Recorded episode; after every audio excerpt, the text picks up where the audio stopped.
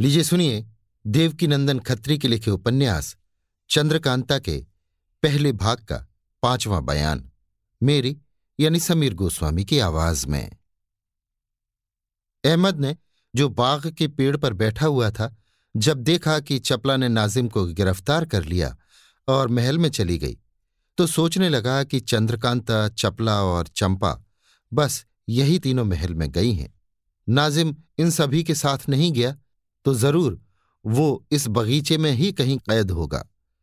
ये सोच वो पेड़ से उतर उसे इधर उधर ढूंढने लगा। जब उस तहखाने के पास पहुंचा जिसमें नाजिम कैद था, तो भीतर से चिल्लाने की आवाज आई, जिसे सुन उसने पहचान लिया कि नाजिम की आवाज है। तहखाने के किवाड़ खोल अंदर गया, नाजिम को बंधा पा झट से उसकी रस्सी खोली और तहखाने से बाहर लाकर बोला, चलो जल्दी इस बगीचे के बाहर हो जाए, तब सब हाल सुने कि क्या हुआ। नाजिम और अहमद बगीचे के बाहर आए और चलते चलते आपस में बातचीत करने लगे। नाजिम ने चपला के हाथ फंस जाने और कोड़ा खाने का पूरा हाल कहा। अहमद, भाई नाजिम, जब तक पहले चपला को हम लोग ना पकड़ लेंगे तब तक कोई काम ना होगा, क्योंकि चपला बड़ी चालाक है और धीरे धीरे चंपा को भी तेज कर रही है। अगर वो गिरफ्तार न की जाएगी तो थोड़े ही दिनों में एक की दो हो जाएंगी, यानी चंपा भी इस काम में तेज होकर चपला का साथ देने लायक हो जाएगी। नाजिम, ठीक है, खैर आज तो कोई काम नहीं हो सकता, मुश्किल से जान बची है। हाँ, कल पहले यही काम करना है, यानी जिस तरह हो चपला को पकड़ना और ऐसी जगह छिपाना है कि जहां पता न लगे और अपने ऊपर किसी को शक भी न हो। ये दोनों आपस में धीरे धीरे बातें करते चले जा रहे थे। थोड़ी देर में जब महल के अगले दरवाजे के पास पहुंचे तो देखा कि केतकी, जो कुमारी चंद्रकांता की लौंडी है, सामने से चली आ रही है।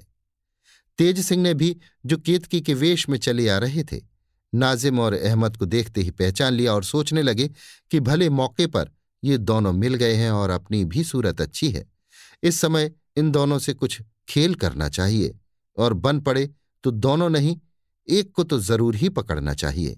तेज सिंह जानबूझकर इन दोनों के पास से होकर निकले। नाजिम और अहमद भी ये सोचकर उसके पीछे हो लिए कि देखें कहाँ जाती है। नकली केतकी यानी तेज सिंह ने मुड़कर देखा और कहा, तुम लोग मेरे पीछे पीछे क्यों चले आ रहे हो? जिस काम पर मुकर्रर हो उस काम को करो। अहमद ने कहा, किस काम पर मुकर्रर है और क्या करें, तुम क्या जानती हो?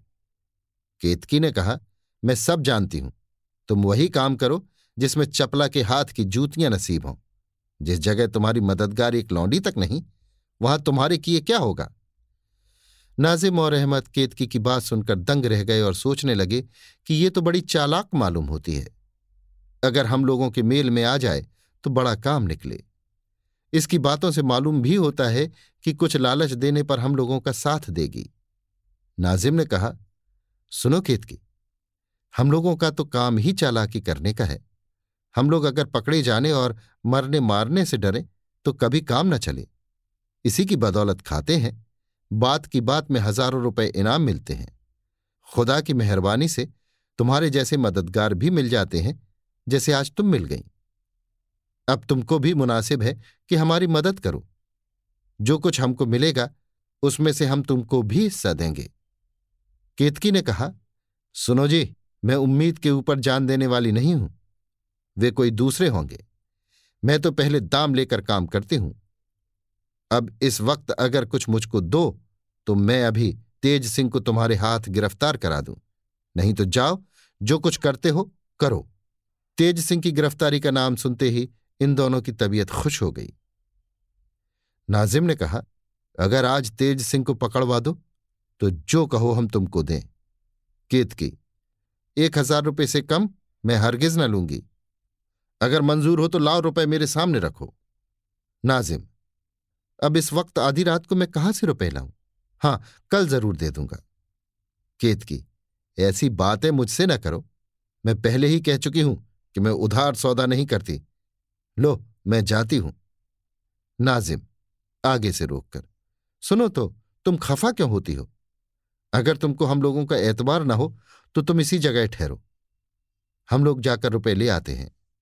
केतकी, अच्छा एक आदमी यहां मेरे पास रहो और एक आदमी जाकर रुपए ले आओ। नाजिम: अच्छा, अहमद यहां तुम्हारे पास ठहरता है, मैं जाकर रुपए ले आता हूं। ये कहकर नाजिम ने अहमद को तो उसी जगह छोड़ा और आप खुशी खुशी क्रूर सिंह की तरफ रुपए लेने को चला। नाजिम के चले जाने के बाद थोड़ी देर तक केतकी और अहमद इधर उधर की बातें करते रहे। बात करते करते केतकी ने दो चार इलायची बटुए से निकालकर अहमद को दी और आप भी खाई। अहमद को तेज सिंह के पकड़े जाने की उम्मीद में इतनी खुशी थी कि कुछ सोच न सका और इलायची खा गया। मगर थोड़ी ही देर बाद उसका सिर घूमने लगा। तब वो समझ गया कि बेशक ये कोई अय्यार यानी चालाक है जिसने धोखा दिया। चट कमर से खंजर खींच बिना कुछ कहे केतकी को मारा। मगर केतकी पहले से होशियार थी। दांव बचाकर उसने अहमद की कलाई पकड़ ली, जिससे अहमद कुछ न कर सका, बल्कि जरा ही देर बाद बेहोश होकर गिर पड़ा। तेज सिंह ने उसकी मुश्कें बांधकर चादर में गठरी कसी और पीठ पर लाद नौगढ़ का रास्ता लिया। खुशी के मारे जल्दी जल्दी कदम बढ़ाते चले गए। ये भी ख्याल था कि कहीं ऐसा न हो कि नाजिम आ जाए और पीछा करे। इधर नाजिम रुपए लेने के लिए गया तो सीधे क्रूर सिंह के मकान पर पहुंचा। उस वक्त क्रूर सिंह गहरी नींद में सो रहा था। जाते ही नाजिम ने उसको जगाया। क्रूर सिंह ने पूछा, क्या बात है जो इस वक्त आधी रात के समय आकर मुझे उठा रहे हो?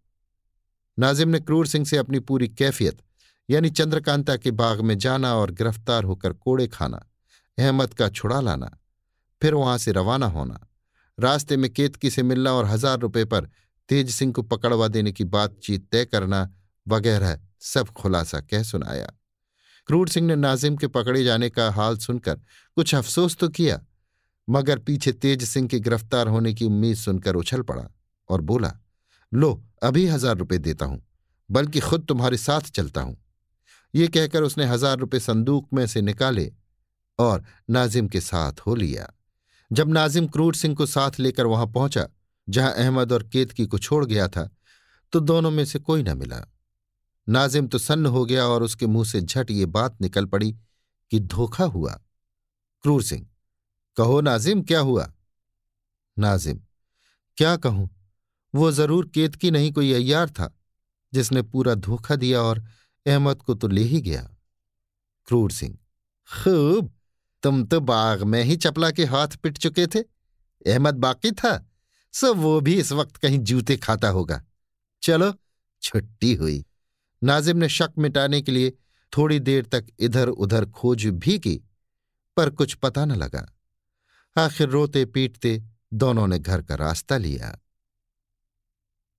अभी आप सुन रहे थे देवकीनंदन खत्री के लिखे उपन्यास चंद्रकांता के पहले भाग के पांचवें बयान को मेरी यानी समीर गोस्वामी की आवाज में।